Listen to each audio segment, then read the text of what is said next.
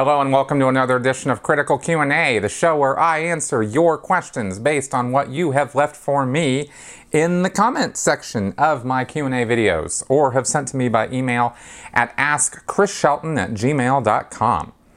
Um, I, you know, I'm, I'm back now in Denver. I've been gone for a week. It feels like a much longer period of time, especially with all that uh, long distance travel going literally halfway around the world and back uh, during that time. Most amazing trip of my life. Absolutely changed my life.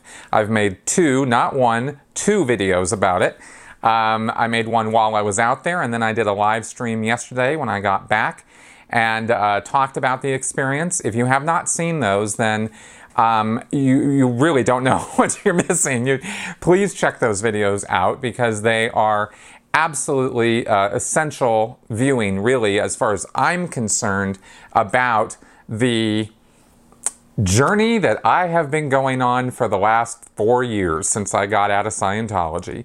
And uh, very, very special both to me personally, to others uh, that I, you know, like my son that I that I went and met, and um, and just something that I think uh, is a big uh, victory in many many ways uh, for me in uh, in this you know ongoing process of of acclimation and recovery and whatever else you want to call it. Um, you know, because I'm, I'm I'm not really sure what to call it anymore, but uh, but this was a, a, very special experience for me and um, something that I think will uh, continue to uh, have me thinking and, and looking and and uh, and talking about you know so I don't know kind of get used to it on my channel uh, if you because I might be I might be on this for a little while. Um, uh, you know, not to harp or, or, or, you know, beat down on, on these points or anything, but just in terms of, uh, of uh, you know the, the significance of it and and like I talked about yesterday with uh, with Scientology and disconnection and how realizing through this journey uh, through this trip that that everyone in Scientology is disconnected from their life by being a Scientologist. You know, uh, it's true of all destructive cults. So anyway, lots to say there, but for now, let's go ahead and get on with your questions because that's kind of the point of the show. I just wanted to plug those uh, those videos and what's happened to me over this last week because it was pretty exciting and something I want you guys to know about. And really, that's why uh, that's there. So let's get on with your questions. Chris Compton. Hi, Chris. I just finished watching Q&A number 129 and heard you say how much you loved movies. I recently watched one of my favorites, V for Vendetta, and I noticed a direct correlation between the movie and what people like you, Leah, Mike, Aaron, and everyone else that tells their stories to whoever will listen. It is the point in the movie where Evey finds the letter in the rat hole of her cell, and it turns out to be the life story of another prisoner she has never met, but it gives her the strength to carry on and do what is necessary. I would love to hear your thoughts on this, as it is a very powerful bit of cinema to me personally, but I also think that it portrays the love and hope that you and all the others that put their stories out there have for those still trapped by the cult. In essence, you are pushing letters into the crack in the cell wall where they are waiting to be found by that next person desperate to break free. Well, let's talk about this. Uh, this is a really interesting and, and great question and, and point to, to bring up, and, and thank you for that. Um, I love V for Vendetta. I always have.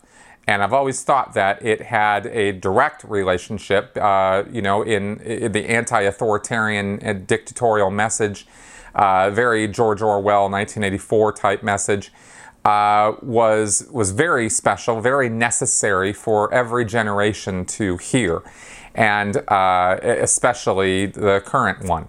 I've, I, I know we're not, you know, here in the United States, we're not living in any kind of authoritarian dictatorship. I'm not that far gone. But I see signs and indicators of it around, and I think you'd have to be a fool not to. Um, so, in all aspects of, of life, on, on all sides, on the left and the right, politically too, okay, just so everybody doesn't get all their panties in a wad on this about, oh, Chris is off on a liberal tangent again. I, I see it everywhere, I see it on all sides and um, and the and the the message of my channel here and of the videos that I've made is not just a Scientology one, but this question, of course, deals with that, and let's go ahead and dive in on that one. When I first started doing my channel, I had the idea of trying to reach people who were still in. After about a year, I realized that that wasn't going to really bear a lot of fruit that I was going to at least see or hear about. Uh, if I was reaching people who were in, then that was great.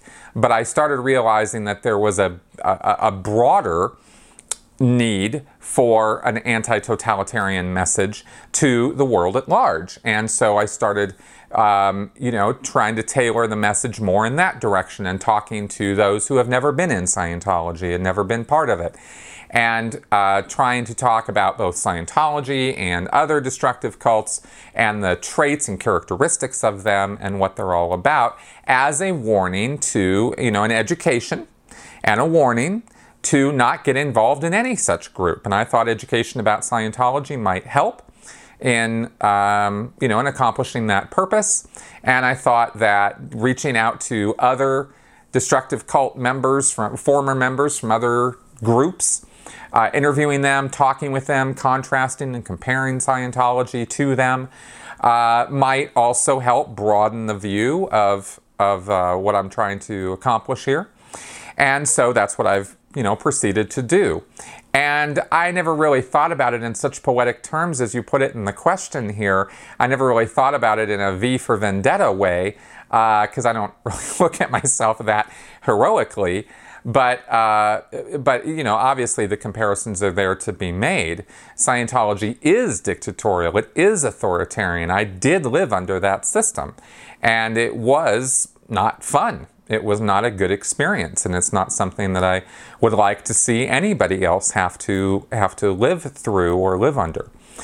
Um, so, yeah, I would definitely draw parallels between the messages that I've been leaving here in my videos for the last few years and the message that Evey got in her cell about how you know, choosing to live with one's in, you know, the, the messages of, of V for Vendetta, there are so many themes to it.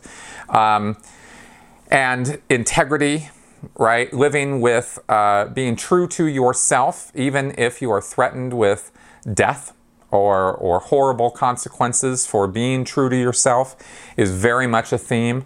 And I, uh, I feel that that's a theme that certainly is. Uh, runs through those who have escaped from destructive cults is they find that they reached a point you know people can and, and maybe should be critical of those who are part of these destructive cults and come to realize that they uh, through, through something that happens to them, uh, usually personal.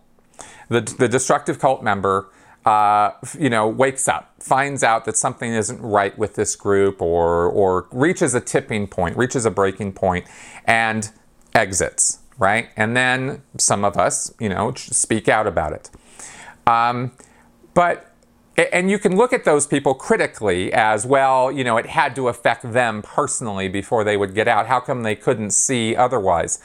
Well, I invite any of you to look at, you know, the various things that you favor or are, you know, biased towards in your life and ask yourself how critical you are of those things, right? I mean, you know, let's just go back and forth on that a little bit. It's easy to be critical of somebody. It's easy to be critical of ourselves in hindsight for what we didn't see before and now we can see. Um, but there's a point also of uh, to be validated about people who escape from these cults, uh, which is that they reached a point where they had to make a choice about being true to themselves or being, you know, compromising their integrity or their sense of honor or self or their or who they are or their identity, right? And it's hard in a destructive cult because your identity is reshaped while you're in that cult. It is reformed into the personality and ideals of the cult leader. and they're no longer, you know, you are you are to that degree that you accept that and take that into yourself and, and change yourself, you are no longer you. So it is it's quite a thing to reach that to, to hit a point where you are you know you're at a you're at a crossroads. You have to decide what you're going to do. And I, I, bring this up because, like, for example, for those who have seen the movie, this this story that Evey is told is it, it, in this little with these notes in the cell is one of a uh, a woman who loved another woman, and the state came down on her and tortured her and made her life hell and eventually killed her because of her beliefs, her desires, her her, her what, who she chose to love and that was her choice. She could have recanted. She could have said, "No, okay, I'll change my mind." Uh, you know, gone along with the flow, as so many of us do in so many circumstances in life. And she said, "No, this is this is a point that I'm not going to do that anymore, or I'm not going to do that at all." And that's the point we reach, you know, in Scientology when we escape from it. Um, and I think it, I, I, almost, you know, think it requires that kind of test in order to hit that point where you have to question what's going on. I mean, what does that mean? You question what's going on. Well, it means that something happened to you that tests your own sense of self and integrity. So, anyway, point made on that. And I think that that is a good parallel. So, um, so I see now that having come out of that and through that, uh, I'm perfectly happy to draw a parallel or comparison between what I'm doing on my channel and leaving these notes out there for anyone to see. Part of, you know, anyone of any group at any time, hopefully for, you know, ever. I mean, who knows how long the internet and YouTube are going to last and how long my channel will be around, but certainly, you know, hopefully, uh, I hope for many, many years to come. And I hope that these messages that I've been leaving here in, in, the, in the way of my videos do reach people, maybe that I can't even predict right now will need them. Uh, both with critical thinking and with the lessons of, you know, Scientology and coming out of that.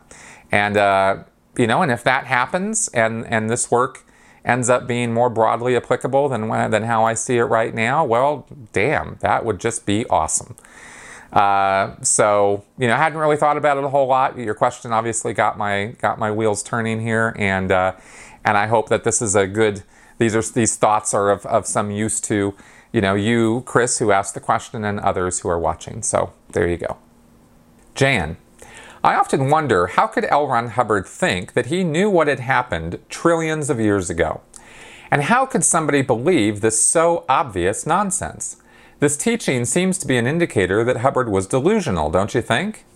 Well, yeah, I do think Hubbard was delusional, but you know, delusion is a quite a, quite an interesting thing. It's a it's a state of mind, but it's also a uh, you know based on if you're going to you know look at somebody and say, well, are you delusional or not? You're going to evaluate how they're seeing the world against how you're seeing the world, and if how you're seeing the world is so perfect and sane and rational, uh, and you're so 100% sure of that, then I guess you can, uh, you know, draw that conclusion. But we base our facts and our ideas uh, and what we accept as true quite a bit on. Uh, as I think as Obi-Wan Kenobi said in, in, in Return of the Jedi, uh, a, a, great deal on our, on our point of view, right? Many of the truths we cling to depend greatly on our point of view. And when I, for example, you know, was I, I have to answer this question by saying, sure, L. Ron Hubbard was delusional, but so was I, uh, because I bought fully, fully into the idea that we, as spiritual entities, have existed for a near infinity of time in the past. And the sales job to, to, to buy that particular piece of information wasn't particularly a really hard sell. If you believe that you are a spiritual entity or being who has lived, you know, who, who occupies this body, then you go, okay, was I born with this body as a spiritual entity? Well, if the answer that your faith relies on is no, you've had other bodies in the past, then that immediately opens the door to the idea that you could have lived millions, billions, or even trillions of years, or an, an, infinity of time. You've always been around, and you'll always be around. And that's actually a pretty comforting thought. It's not hard to see why somebody would buy into that. Almost all religions are selling immortality, the idea of continuing on past the death of this body. And that's a that is an idea that gives a lot of people in this world, billions of people, a lot of comfort. The specifics of what that immortality is going to consist of vary from one religion to another. But the fundamental belief that there is immortality and that, they, that we will continue to live on, almost all religions have that in common. So, sure, Hubbard was delusional, I was delusional, but do I now get to say that every single Christian who watches this channel is delusional? Well, I'm not saying that, but according to this question, maybe I should. I mean, I don't know, right? How far do you take it? It all depends on your point of view.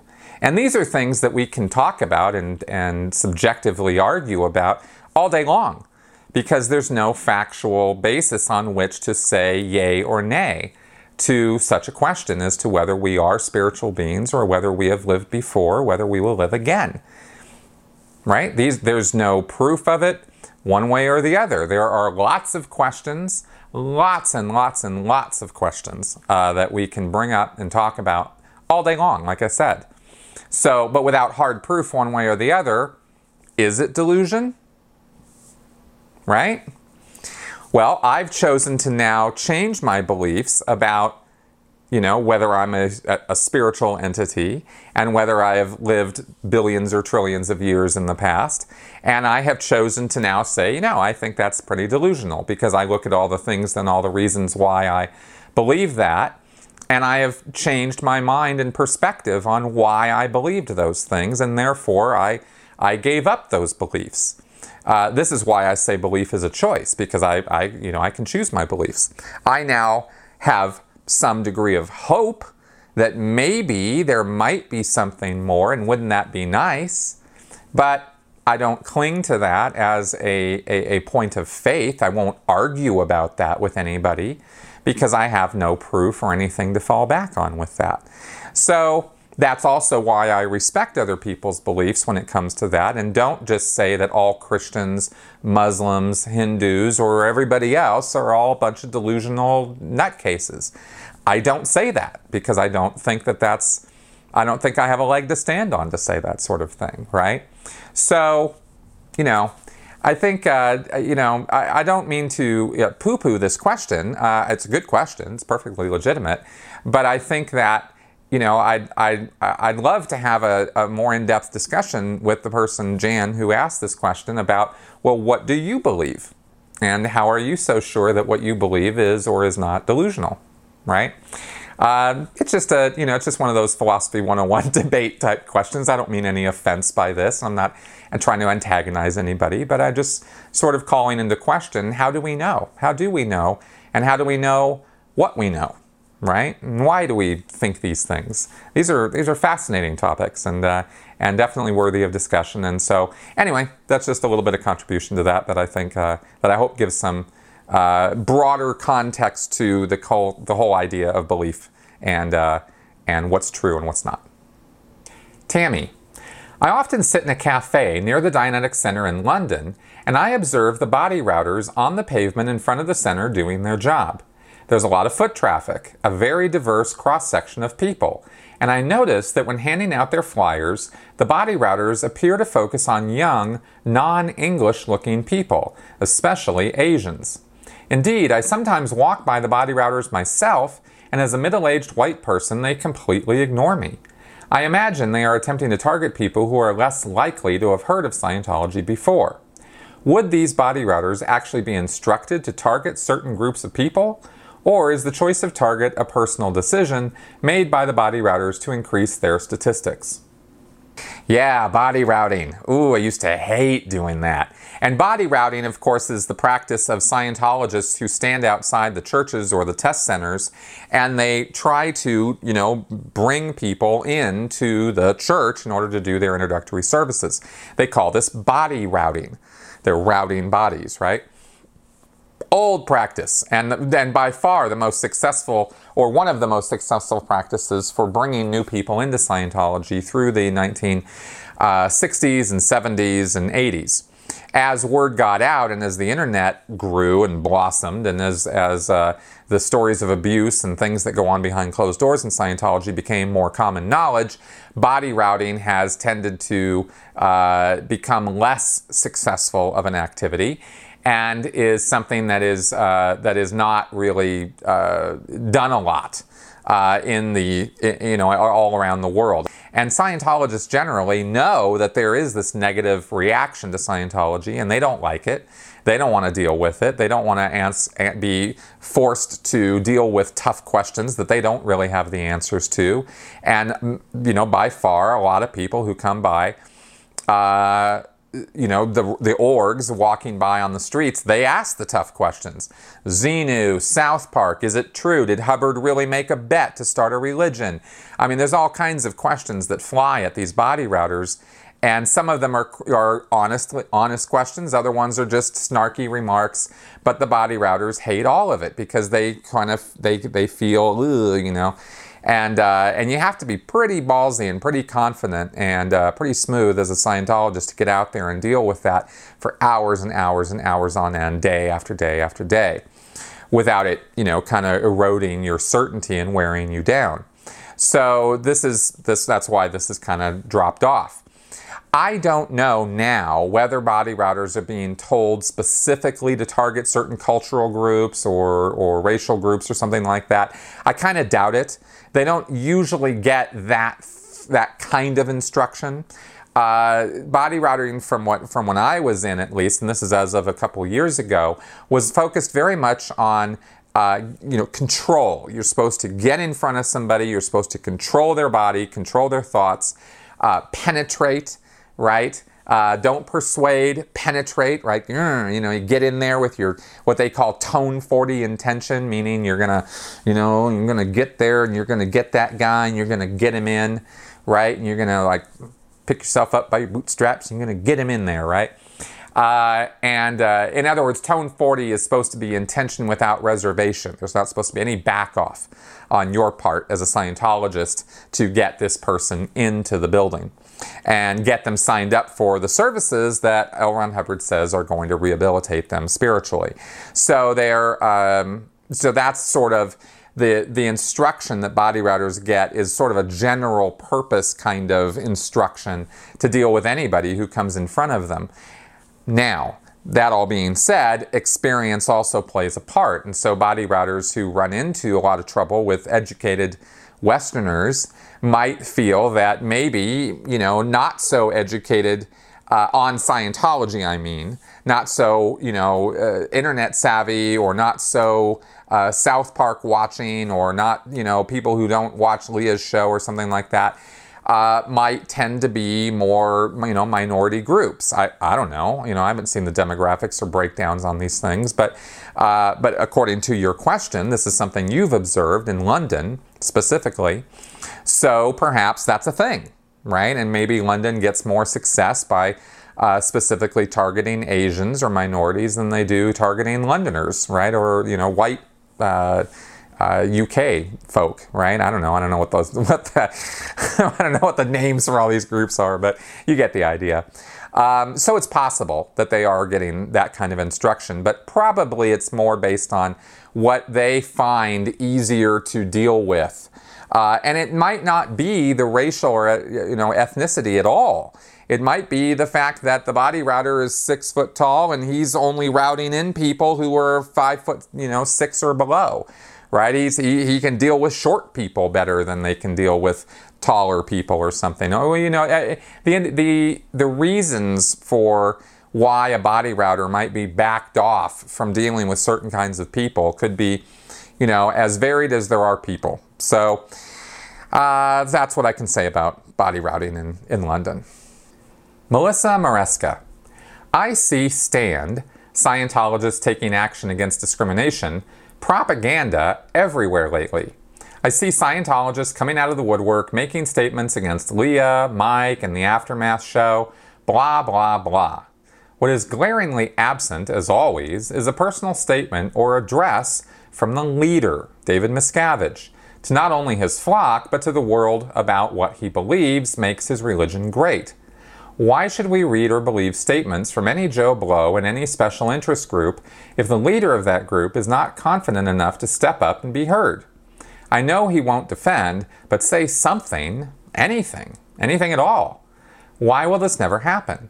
Will he just let Scientology sink under the waves without personally standing up for his group? All right. Well, uh, good question here. And the Stand uh, propaganda, that's the that's this website that Scientology has put together, and they and they, they throw out just you know. Uh, sort of boilerplate articles about religious discrimination and how they're standing up against it, and uh, it's pretty ridiculous because uh, because they they're supposedly standing up against hate and bigotry, but when you look at the pages on the Stand site about critics of Scientology, you see some pretty hateful uh, text and messaging there about these people. Uh, but regardless of that, so much for taking the high road.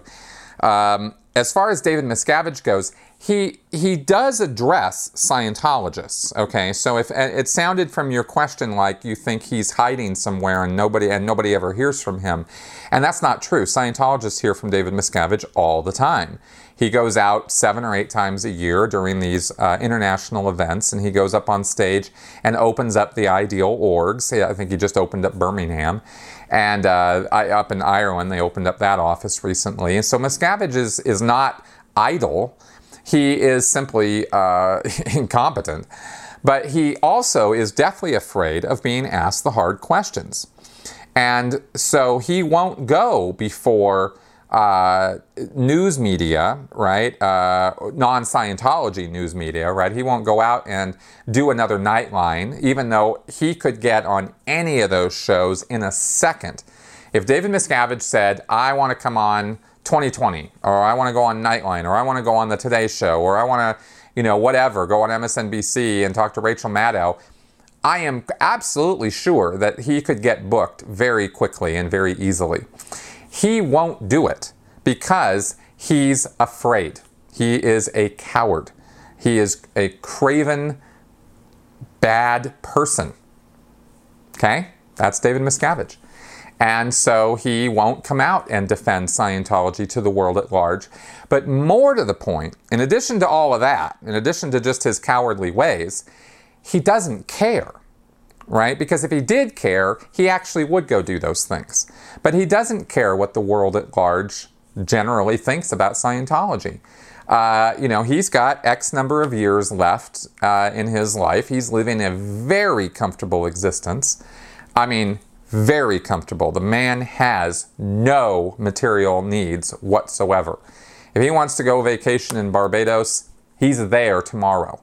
If he wants to go, you know, hang out at his flat in London, or he wants to go hang out at his apartment building in, uh, behind the Author Services International in Hollywood, he's there, right? He's he the the world is his oyster, right? He's got no problems as far as all that goes.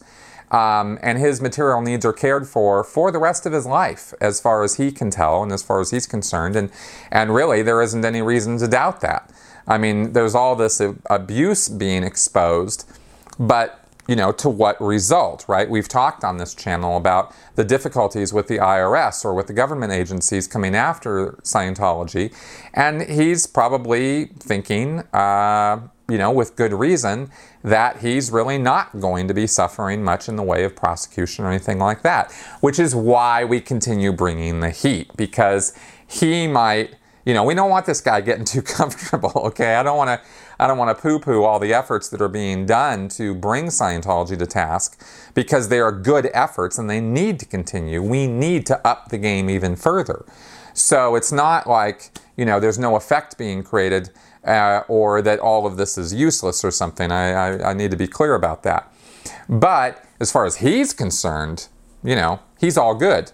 So all he needs to do is go out on a stage in front of his, uh, you know, adoring millions, or in, you know, in his case, a couple thousand people at a time, and feed them what they want to hear, which is that Scientology is great, Scientology is booming. Scientology has never been doing better ever in, in its entire existence.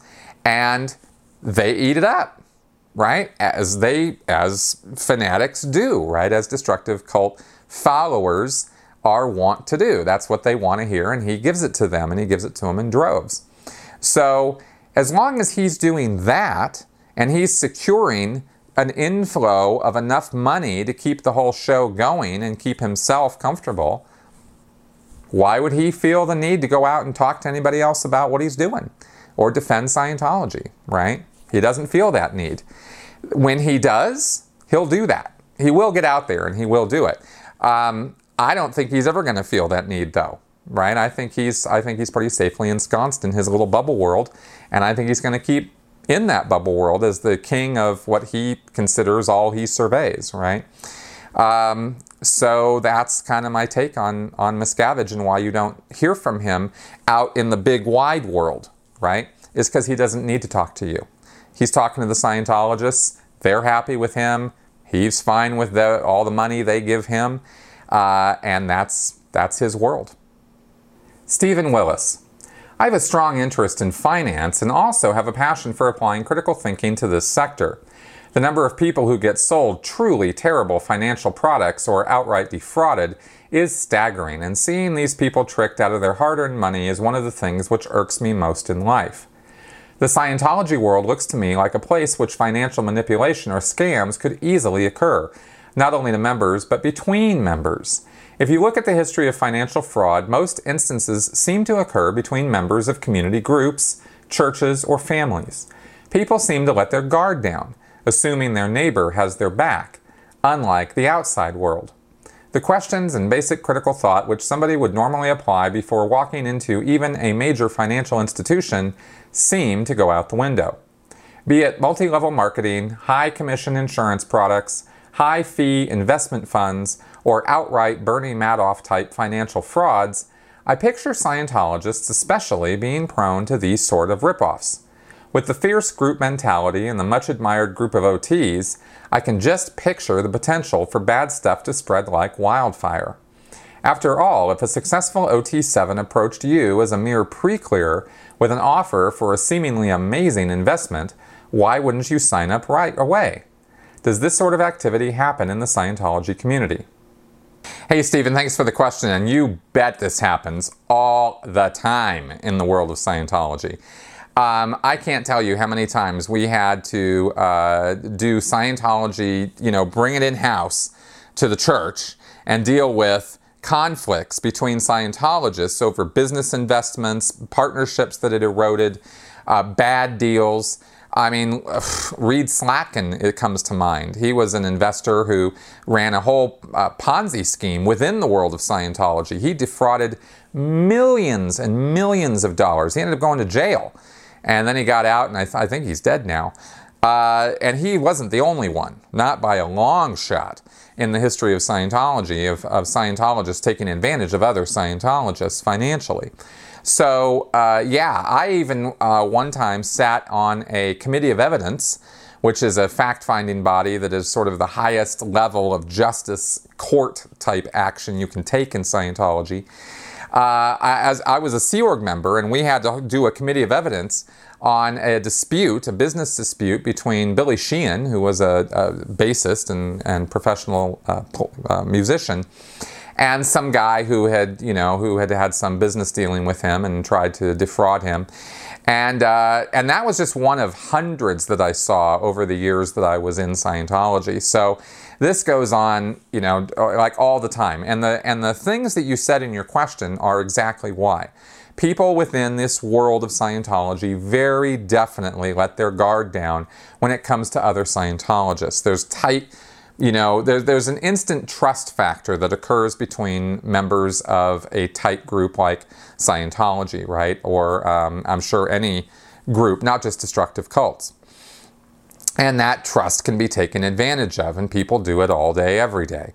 Um, there was another guy, Kevin Trudeau. This was funny because after years of this kind of thing, so Kevin Trudeau is a guy who actually got kicked out of Scientology because of this, right? Because he he was just so obviously scammy that even the Scientologists were like, yeah, dude, no, uh, no, right? And he tried to pawn off Scientology materials on on uh, shopping network channels and stuff, and he was he was getting a foray into that world, trying to you know scam some money, and they were just not interested. they just showed him the door. Uh, I thought that was kind of funny. That all happened in L.A. So. Uh, so even Scientology, you know, in their own strange way, uh, tries to, you know, prevent financial fraud and stuff uh, because they want all the money, of course. I mean, I mean, let's be let's be real, right? They they look for and deal with this sort of thing because all that money belongs to the church, as far as the church is concerned. Okay, so anyway, that's uh, so that's that's my answer on that one. I think that gives you a pretty pretty good idea of what what goes on there.